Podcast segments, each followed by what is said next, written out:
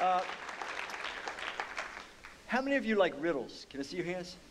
Yeah. Oh, that's you're nice. The first service, none of the hands went up. They all hated me. They hated that I even brought up a riddle. Okay, here it goes. Riddle. Um, we save it, we spend it, we waste it. We never have enough. It flies and it slips through our fingers and it runs out. What is it? Time. Yeah. Pretty easy. Now, time is something that we orient our lives around. You know, we, uh, we set times to get up, we expect to get paid at certain times. Uh, ladies, you know, have babies, they expect it nine months, the baby. Go. Wouldn't it be amazing if you got pregnant and you just never knew? Might be nine months, might be nine years. you just never knew. How many know there'd be a lot less of us around? but we, we depend on time. We orient our life around time. Uh, at the same time as saying that, we rarely have a sense that there's much rhyme or reason or purpose or plan to the time that we exist in. And if you ever try to define time, by the way, if you want to get a headache, just go home and try to write up a definition for time. It's pretty difficult. The closest you can come is something like, you know, the experience of existing on a continuum or something like that. But uh, rarely do we have much of a sense that we're living with a certain plan or purpose or reason or order being carried out, a timetable. And most people feel like life is rather random and time is rather random. But if you read the scripture, if you read what God says in His Word, it's quite the contrary. Ecclesiastes 3:1, you know, it says there's a time for everything and every season under heaven. God has a definite timetable. And when we come to this season of the year, Christmas, uh, although we should reflexively think about God's timetable, it's pretty rare that we do. But we do understand that there was this uh, amazing intervention where Christ, the creator of the universe himself, intervenes into our world, uh, lives approximately 33 years, and the planet has still been reacting to it ever since.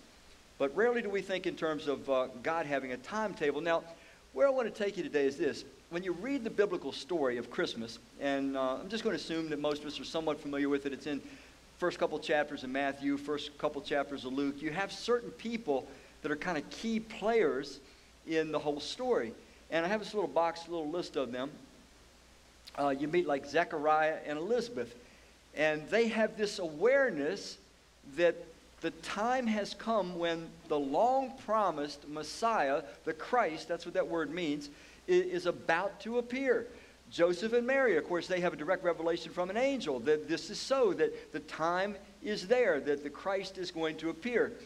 Then you have people like Simeon and Anna, they just kind of hang out at the temple all the time. They're elderly people, they're, they're spiritual people, and God has revealed to them that this is the time. The time's going to be fulfilled, fulfilled when the Christ, the Messiah, is finally going to come.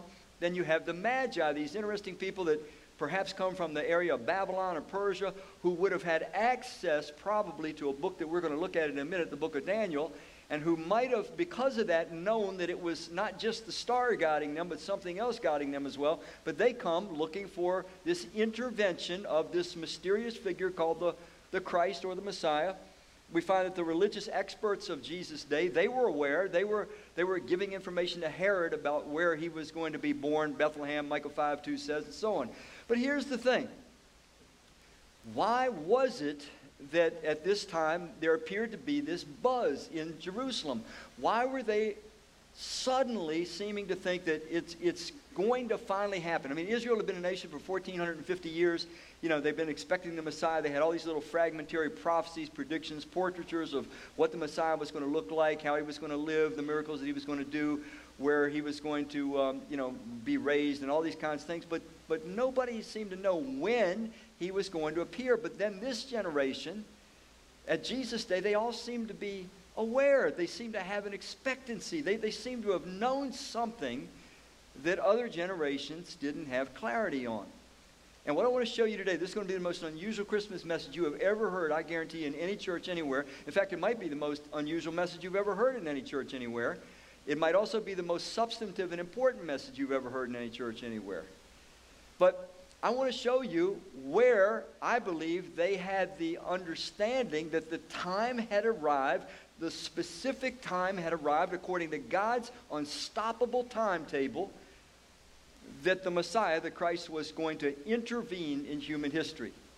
And it all comes from this one book of the Bible in the Old Testament called Daniel. Now I'm going to turn you to a portion of Scripture. It'll all be up here.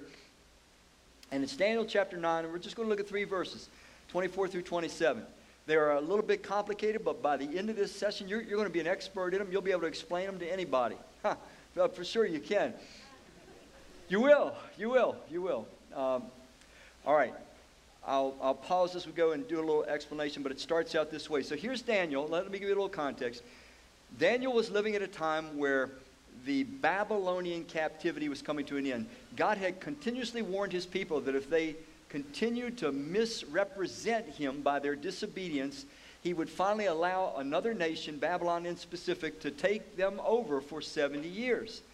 Um, they never, you know, realigned their life with God's word and will, and so he allowed the Babylonians to come. Well, when you come to the book of Daniel, that 70 years is coming to an end when you come to this prophecy. It's about 539 BC.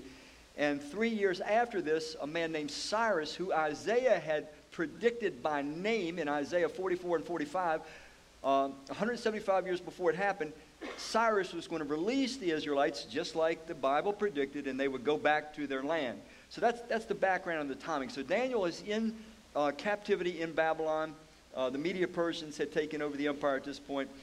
And God gives him this amazing revelation of everything that's going to transpire right down to the end of the age. So you got to keep that in mind. Here we go. And, and it's all going to it's all going to form around 70 weeks of years. 77. Somebody somebody good at math. What's what's 7 times 70? 490, right? 490. A 490 year period, God's going to sum, sum up everything. Okay, here we go. 70 weeks are decreed about your people, that's the people of Israel, your city, that's Jerusalem, always has been, to bring. Now look at this six things that are going to happen in, the, in this 70 weeks. And, and, these are weeks of years. We, just so you know that I'm not making stuff up, we have a precedent of it in, in uh, Genesis chapter 29 where uh, Jacob has to work a bridal week of seven years for his bride Rachel. We have Pharaoh in Genesis 41 having a prophetic dream where he sees seven fat cows and seven lean cows and seven uh, fat stalks of corn and seven lean ones. And the sevens in each case represented seven years was the revelation seven years of famine, seven years of plenty. So this weeks of years is something that the Bible had already built up. All right. 70 weeks that's weeks of years, 490 years, are decreed about your people, that's Israel, your holy city, that's Jerusalem, six things. To bring the rebellion to an end, that's mankind's rebellion to an end, to put a stop to what? Think about this. Man's inhumanity to man will finally be brought to a stop. That means the people the people that are still going to be around at that point are going to come to their own willful conclusion. This is insanity. We're not living this way anymore. We can't live this way anymore. Bring it into rebellion, to put a stop to sin, to wipe away iniquity, to bring in what? Everlasting righteousness. Every human being always doing the right thing all the time because we understand that's the only way that life can ever work. Bring in everlasting righteousness to seal up vision and prophecy. That means to complete all the vision, all the prophecy, everything that God's revealed to us about, you know, what he, his plans and purposes are to the end of the age. This is going to end it. These 70 weeks is going to seal it up. It's going to complete it. And to anoint the most what?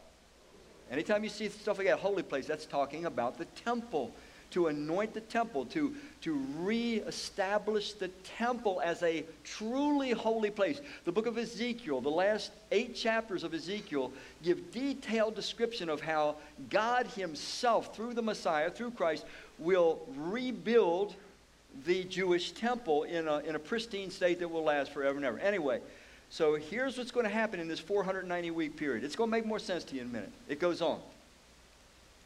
Know and understand this from the issuing of the decree to restore and rebuild Jerusalem until who? Messiah, that's the Christ, Messiah, the Christ, the Prince, will be seven weeks and how many? Okay, mathematics. Seven and 62 equals what? Somebody? 69. But we're dealing with weeks, right, of, of, of years, so we know that the whole 70 is 490 years, so 62 plus 7 would be 483 years. So we're dealing with a 483 year period. Now you got to mark this down in your minds, but it starts, it starts at a definite time. The issuing of the decree to restore and rebuild Jerusalem. That was given by that guy Cyrus I mentioned earlier, 536 BC.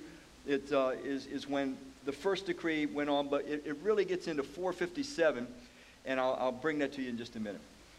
So until the Messiah, so this is, this is telling the exact time that the Messiah, the Christ, would appear on earth. That's what I'm trying to get across to you. Why did the people like Elizabeth and Zechariah and you know Anna and Simeon, why did they expect the Messiah? Because they knew this prophecy, I believe. It tells exactly when the Christ was going to come to earth. So from the time of the issue of the decree to restore and rebuild Jerusalem until Messiah the Prince will be seven weeks and 62 weeks or 69 weeks. It will be rebuilt with a plaza and a moat. That's, that's the city, but in difficult times. Now, it was 457 BC. You can read about this decree in Ezra 7, 7, and 8, and Ezra 9 and 9. That's where the decree to rebuild Jerusalem was given. Now, if you go 483 years from that time frame right there, you come to about 26 or 27 AD. Guess what was happening at 26 or 27 AD? The ministry of Jesus was just starting. His three and a half year ministry, where empowered by the Spirit of God, he starts his ministry of miracles and revealing the heart and the truth about God and the truth about life. It starts right then. Well, that says the Messiah would show up at that exact time. Why were the people expecting him? Because the prophecy specifically said when he would come. This is why, folks, listen, listen carefully. This is why Jesus and Jesus only could possibly be the Messiah or the Christ. Him alone. It gets more detailed as it goes on. 26. After those 62 weeks, the Messiah will be what? It's talking about his death. We know that after three and a half years of ministry, Jesus was killed. So, first, it puts the Messiah 483 years from the decree to restore and rebuild Jerusalem. It puts him on the earth. Then it puts him to death after that period of time and will have nothing. The people of the coming prince will destroy what? And what else? That's the temple once again. The temple in Israel that Solomon had built. So after the Messiah is killed, it says someone comes, some prince is coming, his people are going to destroy the city of Jerusalem and destroy the temple. Folks, that was fulfilled in 70 AD, a Roman general named Titus came into Jerusalem. He destroyed Jerusalem, tore it down, crucified about 100,000 Jews, destroyed the temple, burned it to the ground. And listen to this Israel as a nation ceased to exist in 70 AD. It was gone. It would be as though somebody conquered the United States and then we ceased to exist as a nation. So that all happened. That all took place. But look at the time frame. Jesus, the Five days before he went to the cross, he took his disciples to the temple. He had them looking around at the temple. He says, You see how magnificent everything is? He says, Let me tell you something. Not one stone is going to be left standing here. It's all going to be destroyed, it's all going to be torn down. And sure enough, just like Jesus said, just like Daniel said, within 35 years of Jesus saying that in Matthew 24, it was all torn down. Now, to a Jew, you got to understand something. This meant something. When their city was destroyed and when their temple was destroyed, the Jews knew from their Old Testament covenant, their Old Testament agreement with God, this meant that they were no longer aligning themselves with God sufficiently so that He could reveal Himself to them and reveal Himself accurately through them to the rest of the world. Because they were misrepresenting God, He took away that privilege of representing Him away from them and He gave it to a new entity that Jesus called His body or the church. That's his followers now. Now it's our job to accurately reveal the truth about God and the truth about life to the world. The Jews should know, every Jew, and this message is not meant to be uh, disrespectful to any Jews or anything like that, but every Jew alive should know since 70 AD, they didn't receive their Messiah and they have been disconnected from the purposes of God ever since because their temple is gone. It's been gone since 70 AD. Their city was gone, and it is up until recently. We'll talk about that in just a bit. But here's this remarkable prophecy. It told exactly when Jesus, the Messiah, would be on earth. It said he would die, and it said that after he would die, the city of Jerusalem and the temple would be destroyed. All of that took place right within the generation of Jesus, which is why Jesus and Jesus only could possibly be the Messiah. By the way, the rabbis at that time, they had four specific miracles that they thought only the Messiah could do. One was the healing of a leper. Jesus did that on two different occasions. One was the healing of someone born blind. Jesus did that. One was to cast out a demon that was mute or causing the person it inhabited to be mute because they believed you had to get the demon to talk and tell you its name before you could cast it out. Jesus did that. The fourth miracle that was unique to the uh, Messiah was to be raising someone from the dead after they had been dead for over three days. Jesus did that on the fourth day with Lazarus. So he fulfilled all, all these, these things that they knew. So they knew, they knew who he was. All right, let's go on. This changes now dramatically. So we go from the Messiah to some new entity. He will make a firm covenant with many for how long? Now remember, we've had the 69 weeks. We had, we had the uh, 483 years, but seven years have not been fulfilled yet. So now there appears to be this leap ahead into time. He, whoever this he is, will make a firm covenant with many for a week, that's seven years, but in the middle of the week, he will put a stop to what? Sacrifice and offering. But wait a minute, we just read, we just read that the temple was going to be destroyed. How can there be sacrifice and offering? Listen, it goes on further. Not only is he going to stop the sacrifice and offering, and the abomination of desolation will be on a wing of the what? But we just read the temple was going to be destroyed. Now the temple's back. It's going to be on the temple until the decreed destruction is poured out on the desolator. Well, this is a really interesting thing. This appears to be some sort of a gap. You have the Messiah appearing at right on the time that he said we'd be here. We have his death. We have the destruction of the city of Jerusalem and the destruction of the temple, just like Daniel prophesied. But now, since 70 AD, no temple. And all of a sudden, we have in this passage another week, the final week of the 70 weeks starts up, but there is a temple. What, what's happened? What's going on? There appears to be a gap this precedent of a gap being in prophecies, it's, it's all through the scripture. One, one of the popular scriptures for this time of year, um, it has a prophecy in it, although we just think of it like a Christmas card. How many have ever seen Isaiah 9 6 on a Christmas card? You know, and they shall call him wonderful counselor, Prince of Peace, the everlasting Father, the mighty God, and upon his shoulders shall be the government for everlasting, everlasting. I haven't seen something like that, Isaiah 9 6. You got a Christmas card. There's two big gaps in that. On the one hand, it says he's going to be called the Prince of Peace, the everlasting Father, the mighty God. But then it says, and upon his shoulders shall be the government to everlasting. Well, Jesus was the one that came who was the Almighty, the everlasting, the Prince of Peace, but we haven't seen the government on his shoulders. There's been a gap of nearly 2,000 years. Daniel's prophecy shows that gap. It stops at the destruction of Jerusalem, and then it picks back up at some undeterminate time when there is a temple once again in Jerusalem. Now, I want to ask you a question. Is there a Jewish temple in Jerusalem right now? Is there a rebuilt Jewish temple in Jerusalem right now? Anybody, anybody happen to know? There is not. There is not. There has been no temple since 70 AD.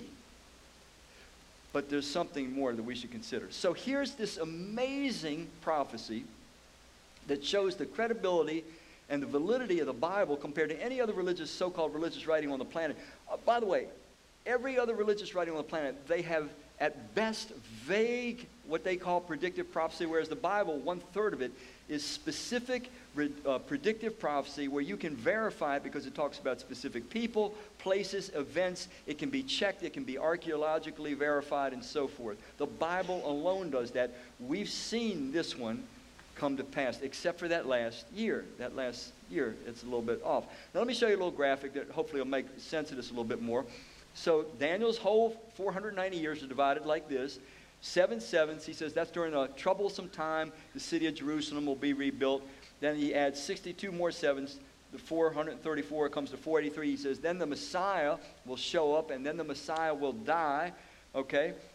Then we have this last mysterious seven where some other entity, some prince that's going to come, is going to you know, be defiling the temple, a rebuilt temple, and that hasn't happened. That, that last seven years hasn't occurred.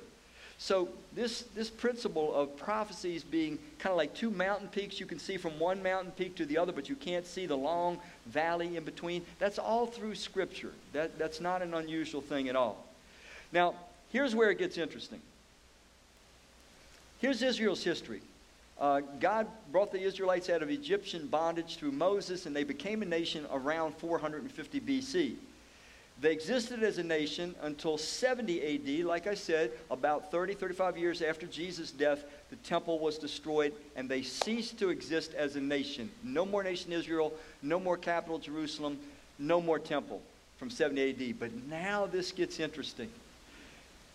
1948, May 14, 1948, out of nowhere, Israel is reborn as a nation. After Adolf Hitler had tried to exterminate every Jew on the planet, killed six million Jews, against all odds, they are reborn as a nation. Now, why is that interesting? Well, in the book of Ezekiel, chapter 36, 37, 38, and 39, it says repeatedly that in the last days, at the time just before a second intervention of God, Jesus coming at Christmas, we want to call it Christmas, was the first intervention. Ezekiel 36, 37, 38, 39 says, in the last days, just prior to the second intervention, Israel will be taken back from all over the nations they've been scattered and brought back into their land and reborn again as a nation. After 1878 years of non existence, May 14th, 1948, that prophecy was fulfilled. And we've lived to see it. Not only that, the scripture predicted that they would regain their capital, Jerusalem. June 27th, 1967, they regained Jerusalem. And just this year, the United States recognized Jerusalem as their capital. Very significant. Very significant. So here's the thing I'm getting at. Those Jews like Anna and Simeon and um, the Magi and you know Joseph and Mary and Elizabeth and Zechariah, they, and others of that generation that were expecting the intervention of God in Christ, in the Messiah. They, they were so fortunate to be the chosen generation. How many of you would have loved to have been alive to see Jesus, to hear Jesus, to watch him do the miracles, the numerous miracles that he did? Excuse me. How many of you would have loved to have been alive at that time? Can I see your hands? I mean, some of you probably think, man, I, I, I wouldn't have any questions at all. I, my, my trust in Jesus would be so much bigger and better if I could have been there and I could have seen some of these things with my own eyes. But the truth is, most of human history, things just cranked on, seeming rather random. It didn't seem like God was involved. It didn't seem like he had an unstoppable timetable that he was working out. It's only those few that happen to be alive at those interventionary generations that should have a sense that they have been given this extraordinary privilege. So let me take this now to Jesus' own words in Matthew 24. Here's Jesus, five days before he goes to the cross. He's at the temple. He wants his followers to understand what's about to happen. He says, When you see the abomination that causes desolation, spoken of by the prophet who? Daniel, we just read it. Standing in the holy place, that's the temple, and what does he say? Let the reader understand. What did Jesus mean? He's saying, You got to understand Daniel, what Daniel has said, or you're not going to understand what I'm saying. Daniel says in verse 926 or 927, the abomination of desolation will be in the holy place, rebuilt temple. He says the same thing again in chapter 11, verse 31. He says the same thing again in chapter 12, verse 11. Daniel repeats it three times. Jesus points to it. He says there's going to come a time, now Jesus is at the temple. He's told his disciples the temple is going to be destroyed. And then he says this when you see, when you see the abomination that causes desolation spoken of by Daniel the prophet standing in the holy place, let the reader understand. He goes on. For at that time, when this rebuilt Jewish temple has this abominable entity standing upon it, at that time there will be great tribulation the kind that, is take, that, is not, that hasn't taken place from the beginning of the world until now and never will again. Unless those days were limited, no one would, what is the word? Survive. Survive.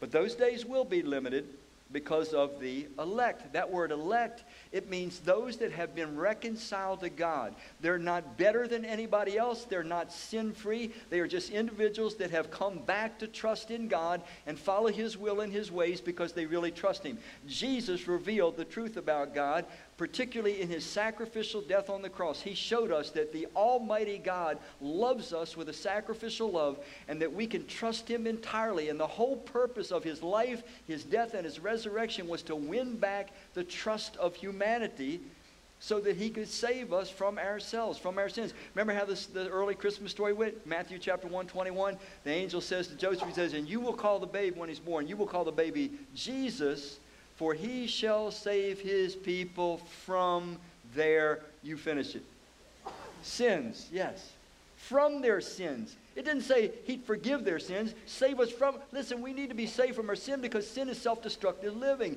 It's living discordant with our design. We think that it's the spice of life. It's not the spice of life, it's a kiss of death. And so God comes to win back our trust to save us from destroying ourselves.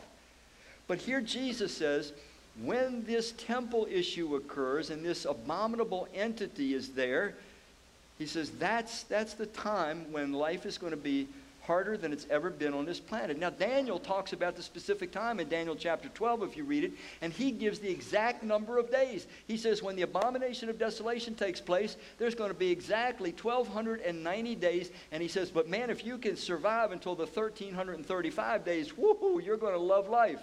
Because evidently that's the time when the Messiah rebuilds the temple and restores earth to its pristine, garden, you know, Edenic like garden, garden condition.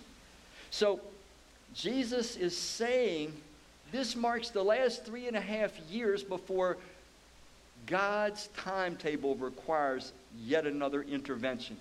We call that intervention the, the second intervention of Christ or the second coming of Christ. So we've explored the profundity of this prophecy. Now, I, I want to just turn the corner a bit and talk about how we can experience the power because God doesn't reveal this stuff to us just to fill our heads with knowledge. He reveals it to us so that it can affect us emotionally and mentally and govern the way that we live our lives. So let's look at a couple New Testament verses. In the book of Titus in the New Testament, the Apostle Paul, writing to one of his uh, confederates that was working in a church, he says, that the believers there were awaiting and confidently expecting the fulfillment. Notice it, it's predicted in advance. We're just waiting for the fulfillment. It's a sure thing. We're just waiting for it to happen. The fulfillment of our blessed hope and the glorious what? The glorious what? Appearing, just like Jesus appeared one time, he promises he will appear physically a second time. The appearing of our great God and Savior, who? Notice he's called God. And he saves us when we trust in him and we turn from our sinful, self destructive living and we trust in him and become his followers. He becomes our shepherd, we become his sheep. So we're waiting for this con- confidently. We're, we're expecting its fulfillment. We, we are meant to be affected by it now. It's to give us confidence and boldness and anticipation. Look at another verse. First Tim, or Second Timothy uh, 4 1, it says, I solemnly urge you in the presence of God and Christ Jesus, who will someday, God has a timetable, that day is marked, He will someday judge the living and the dead. When is this going to happen? When he, what is the word? When he comes, the second intervention of God to set up his kingdom. Just like Daniel said, you know, after that abomination of desolation, then the 1335, 1335 days, life becomes what it was always meant to be. One more with you. In the book of he, or excuse me, uh, two more. This one and then one after. Acts 17:31. It says, "For he has what." Set a day. God has a timetable. There was a timetable for Jesus to come the first time. He revealed it in Daniel 9, 24 through 27. So he's got a set timetable when he will return again. He has set a day for judging the world with justice by the man he has appointed, and he proved to everyone who this is by what? Raising him from the dead. That, that's Jesus. That's Jesus alone. You know. One last one from the New Testament book of Hebrews. Christ was sacrificed once, once to do what? Take away sins. Is taking away sins the same as forgiving sins? No. Do, do, you know what it means to take away sins? It means that God convinces me. I trust Him. He wins my trust, and He convinces me, Randy, sin is killing you, man. It's destroying you. It is poison to the internal machinery. Trust me. Follow me. You'll find the way of life. That's how He takes away sin. He convinces me. He convinces us. He wins our trust, and we actually live that way. Christ was sacrificed once to take away the sins of humanity and after that, he will appear uh, what? Second time, the second intervention. This time, he will not deal with sin, but he will save those who what? Eagerly wait. Why would they be eagerly waiting for him? Why was that first generation eagerly? Some of the people were eagerly waiting because they knew the scriptures, they knew the predictions, they knew the predictive prophecy of the Bible. Well, why will there be a generation that's eagerly awaiting? How will they know? Well, think of some of the things that we've covered already in here. We know that the scripture said that the city would be destroyed, the temple would be destroyed, and it was, just like Jesus said, just like Daniel said. We know that the city and the nation has been reborn after 1878 years of non existence. It is in existence now. The capital is there. There's one thing and one thing only missing it's the temple. The temple has not been rebuilt. But let me tell you what is happening in Israel. They've got the architectural plans for the temple, the real architectural plans. They have been training the priesthood to do the required sacrifices at the temple. They have rebuilt all the furnishings that need to go into the temple. They have already made all the clothing that the specific priesthood would wear. They are ready to go.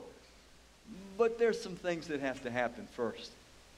So here's my point if we know that Israel is in existence again after 1878 years, and if we know that they've recaptured Jerusalem, and we know that they have people there that are eager, they, these are Jews that don't even believe the Christian Bible, and they are eager to rebuild that temple, shouldn't we know, like that first generation waiting Jesus the Messiah from Daniel's prophecy, shouldn't we know that the second great intervention of God is right at the very door? Let me show you something amazing about the prophecies of the Bible that sets it apart from everything. Predictive prophecies in, in the Messiah. There's about 300 messianic prophecies. There are Old Testament small fragmentary pictures of what the Messiah would be like, where he would live, the miracles he would do, and so forth. I'm going to give you just 11 really, really quickly that Jesus could not have tried to cooperate in fulfilling himself. They were beyond his control. Here we have these. Here's the references to it. So if you're interested, by the way, you can pick up a handout of this in the lobby. I forgot to tell the first service that. Um, it predicted in Micah 5 2 he'd be born in Bethlehem. Can't control where you're born. It predicted in Isaiah 43 he would be preceded by one that would announce his coming. That was John the Baptist. It said that in Isaiah 9 1 and 2 he would grow up in Nazareth. You can't, can't control where you're going to grow up. It said in Psalm uh, 118 22 that he would be rejected by his own people. Isaiah 52 uh, and 53 it says that he would be horribly beaten to the point that you couldn't recognize him. It goes on says in Psalm 22 16, 1,000 years before crucifixion existed, it said that his hands and his feet would be pierced. Psalm 22, 7 and 8 said he'd be mocked by men as, you know, they gathered around his cross. They would cast dice for his clothes. The Roman soldiers did that at Jesus' crucifixion. Said that he would be punished with the wicked in Isaiah 53, 2. There was a thief on each side of him when he was crucified, but he was buried, it says in Scripture in Isaiah 52, 9. He'd be buried in the tomb of a rich man. Joseph of Arimathea, a rich man, come, came and claimed the body of Jesus and put Jesus in that rich man's tomb, in his own tomb. And then, of course, it said in, in Psalm 16:10 that he would be raised from the dead, and we know, of course, that that's exactly what happened. So here's 11 prophecies that were out of Jesus' control that were all fulfilled. Now, now here's the thing. What do you think would be the statistical probability of just eight of these prophecies coming to pass?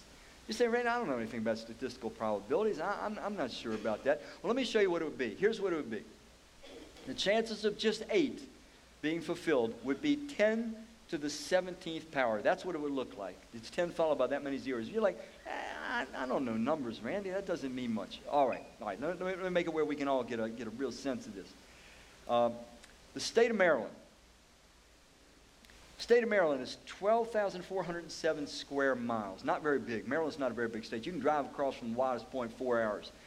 Texas, on the other hand, is 268,597 square miles. It's really big. You can stick 21 and a half Marylands in Texas. Well, here's what we're going to do. We're going to bury Texas two feet deep, all of Texas, two feet deep in silver dollars. Okay? We're going to fly you around in a helicopter, and we're going to give you one silver dollar. It's going to be, you know, painted whatever choice color you want. And we're going to blindfold you as you're flying around in the helicopter. And I'm going to, I'm driving the helicopter, so you're safe. and I'm just waiting for you to say, okay, stop it here, Randy. I want to throw out my silver dollar here. And so I don't know where we're stopping. You don't know where we're stopping. You're blindfolded. You throw your silver dollar out. But we don't stop there. Now we bring in some machinery and we mix all the silver dollars up on the whole state of Texas. We mix them all up. Then you tell me, Randy, I want you to stop here and let me down, and I'm going to reach into the pile of silver dollars to just the exact depth that I want to, and I'm going to pluck out that silver dollar that I covered, that I colored. Now, that's what it means 10 to the 17th power. That's what your chances are. That's the chances of just eight of these predictions coming to pass in one man. But some say there's as many as 300 messianic prophecies that all, all were fulfilled in Jesus. So here's what I'm trying to say. As we celebrate this Christmas, I want you to think about it in a way that I'm sure probably most of you have never thought about it before in your life.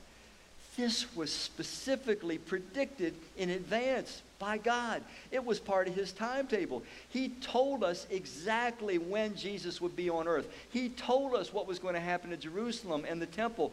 He told us when to start expecting him a second time. Israel's a nation again. They have Jerusalem. People are preparing to build, rebuild the temple. Let me go further. That same book of Ezekiel that I mentioned earlier, in the 38th chapter, it gives an alignment of nations that are going to attack a restored Israel. It says, in the last days, the last days before God's intervention a second time. Guess who the first one is on the list of nations? Persia, Iran, modern day Iran. Every nation that's named in that list of nations in ancient Ezekiel 38. They're everyone Islamic nations. All the, I could go on for days on this. Some of you know that I have in our Bible institutes and things. I've taught on this extensively. I could show you the geopolitical situation that we have now specifically, specifically fulfills these ancient prophecies for the first time ever in human history. And we, of all people, without being fanatical at all, should be eagerly anticipating, excited about the fact that we have been the chosen generation. Just like that first century bunch of people were the chosen generation to receive the intervention of the Messiah, the Christ, the first time. You are the chosen generation to be alive and recipients of the intervention of God, the last great intervention, the one that's going to restore sanity, the one that's going to finally bring peace on earth and goodwill to men the one that's going to finally end the heartbreak and the tragedy and the chaos. You have been chosen to be part of that generation.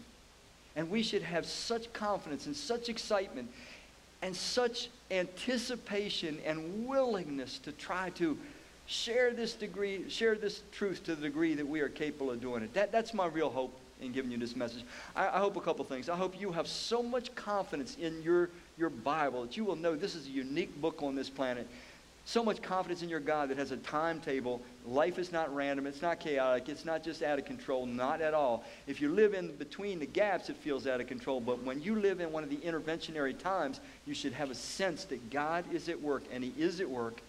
So I hope your trust in Christ, your faith in Him, your devotion to be obedient to Him, your devotion to serve Him, and to share His truth and His love with as many people in your circle of influence you can. I, I hope this message will inspire you and uh, just give you great encouragement to do that very thing this Christmas. So I thank you for your patience with what I know is a very, very unusual Christmas message. And um, I'd like you to just take a moment and pray with me. Father, we thank you that you are the God of truth, that you have given us a blueprint to know the things that you have planned and purposed, and that nothing can foil, nothing can thwart, nothing can stop. Um, we are so extraordinarily grateful that we have been given the calling, the privilege to be living at one of these interventionary periods in your timetable. So we pray that you'll give us great strength, great encouragement, and great joy as we anticipate that we might live to see with our own eyes your second coming, Lord Jesus. It's in your name I pray. Amen.